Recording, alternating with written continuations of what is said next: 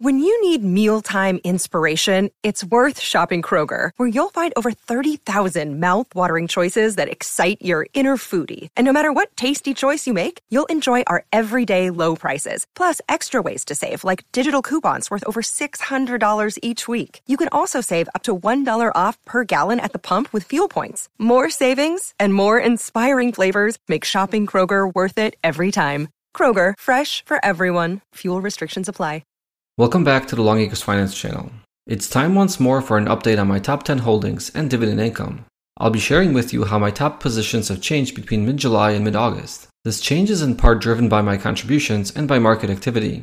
It can give you a sense of where I am allocating new capital and which of my investments are doing well for me. In addition, I'll be going over my July dividend income and my dividend income for this year thus far, plus where I think I might end up at the end of the year. Let's jump right in. My top 10 holdings as of August 12 make up 26.8% of my entire dividend portfolio. This is an increase of 0.3% from last month, where the top 10 holdings made up 26.5% of my total portfolio.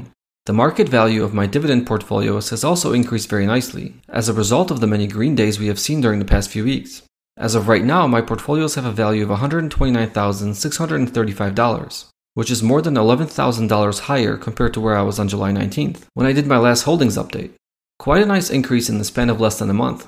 The bulk of this increase is a direct result of favorable market returns. Whether the positive market sentiment will continue is hard to predict, but no matter what the market does, I stick to my strategy of investing in high quality dividend growth stocks.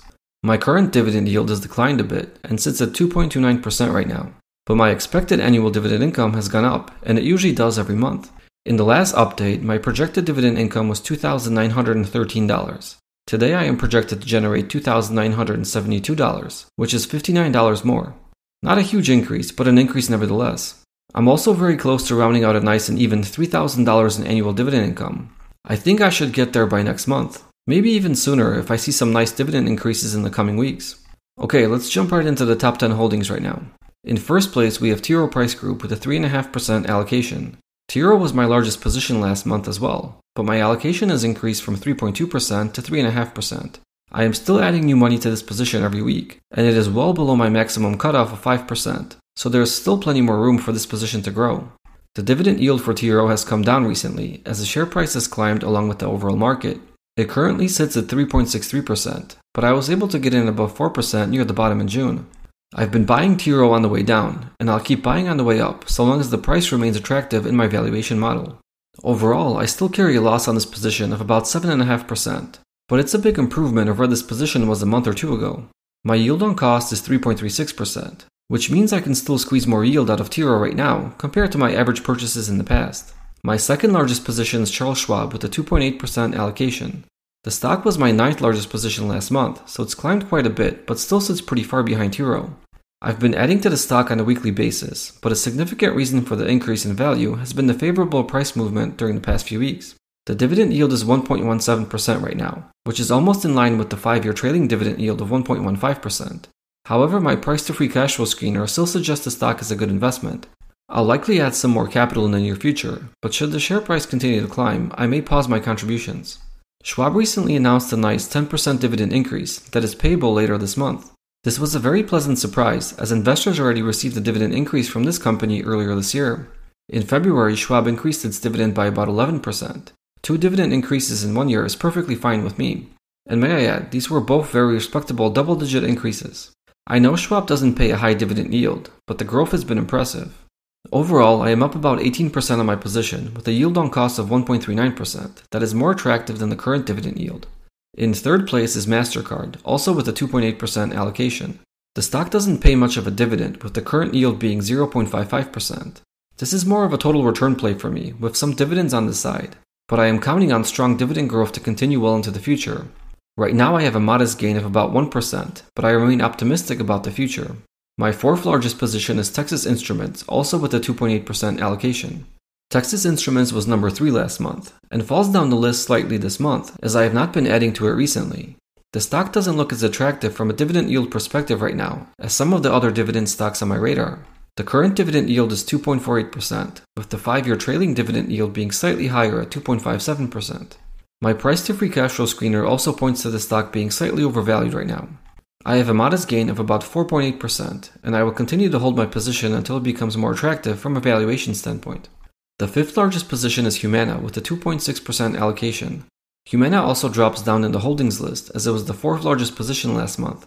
The current dividend yield of 0.63% is slightly lower than the trailing dividend yield of 0.66%. I have been adding a little bit more to my position during the past few weeks, as on occasion the stock does present a fair valuation in my price to free cash flow screener. It keeps going over and coming back down, so some weeks I buy some more, and other weeks I do not. I have a decent gain on this position of 15.2%, with a 0.73% yield on cost. That is better than the current dividend yield. My sixth largest position is Visa with a 2.5% allocation.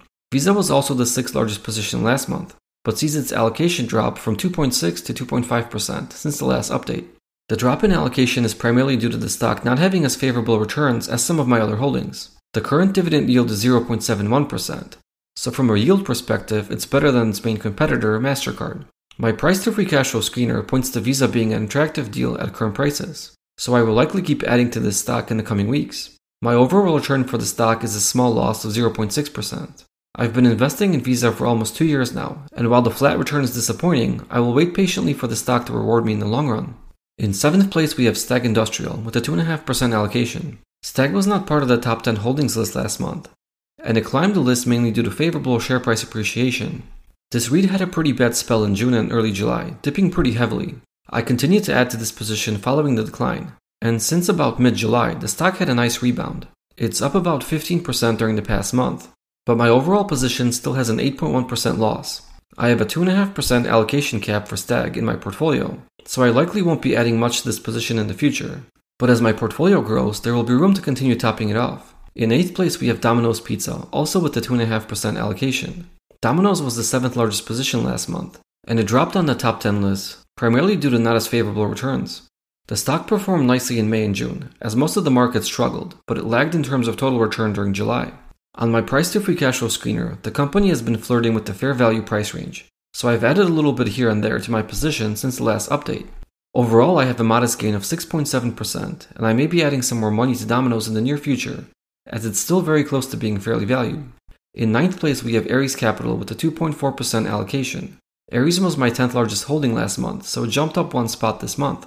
I have the same 2.5% maximum allocation cap on this stock as I do on Stag, so there is still a little room to top off this position in the near future. Ares is by far the highest yielding position in my portfolio. My current yield on cost is 8.63%, and the stock generates 8.9% of my total annual dividend income. I do have a small gain here of 3.1%, and I will likely add a little bit more to this position in the coming month. And the final and 10th largest holding is another REIT, Realty Income, with a 2.4% allocation. Realty Income was not part of the top 10 list in July, but it did make the list in May and June. I have added a little more to this position recently, but much of the climb on the holdings list is due to favorable market returns. The stock is up about 7% during the past month, which is a nice gain for my favorite monthly dividend payer. Overall, I have a 7.6% gain on my position, with a current yield on cost of 4.28%. The two stocks that were part of my top 10 holdings list last month, but have dropped off this month, are Amgen and Main Street Capital. Amgen is sitting in 11th place, and Main Street Capital is number 13, right behind Lowe's. In terms of allocation, they are all very close and could pop back into the top 10 list next month.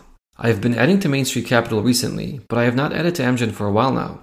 Okay, let's jump over to my dividend income tracker now. My total dividend income for the month of July was $158.57, which was a 7.12% increase over April, the prior corresponding month on the dividend calendar. July of 2022 was also 78.17% higher than July of 2021 it's nice to see consistent dividend growth in my portfolio. July wasn't as high as June, but quarter ending months are where I receive the bulk of my dividend income. My forecasted dividend income for August is about $172, which would put me right in line with May. So perhaps there won't be much growth in the current month, but it's still early. For quarter 3, I am on pace to cross the $700 mark, so Q3 should beat Q2 in terms of total dividends received. Year to date through July, I have received $1,442.76 in dividend income, which is about 11% less than I received for all of 2021. I probably won't hit $3,000 this year, but I may come very close. I continue adding more money to my portfolio. I have about $1,600 set for automatic investment each month, and on top of that, I make extra contributions as I earn some income here on YouTube and on Seeking Alpha. I also reinvest all of my dividend income, which helps the snowball grow as well. I think my annual contribution is right around $20,000, maybe even a little higher. If I will be able to maintain this contribution level and my portfolio will keep averaging about 10% dividend growth per year, I can expect to hit $8,400 of dividend income in 5 years, $18,500 in 10 years, and a little more than $71,000 in 20 years. I would be very content with these numbers. I realize that many things need to align to hit these forecasts, but I continually look for ways to invest even more money into my portfolios. I'll keep documenting my journey here so you can see how it all shakes out. That's it for today. If you enjoyed the video, please give it a like and subscribe to the channel. Thank you for watching and see you next time.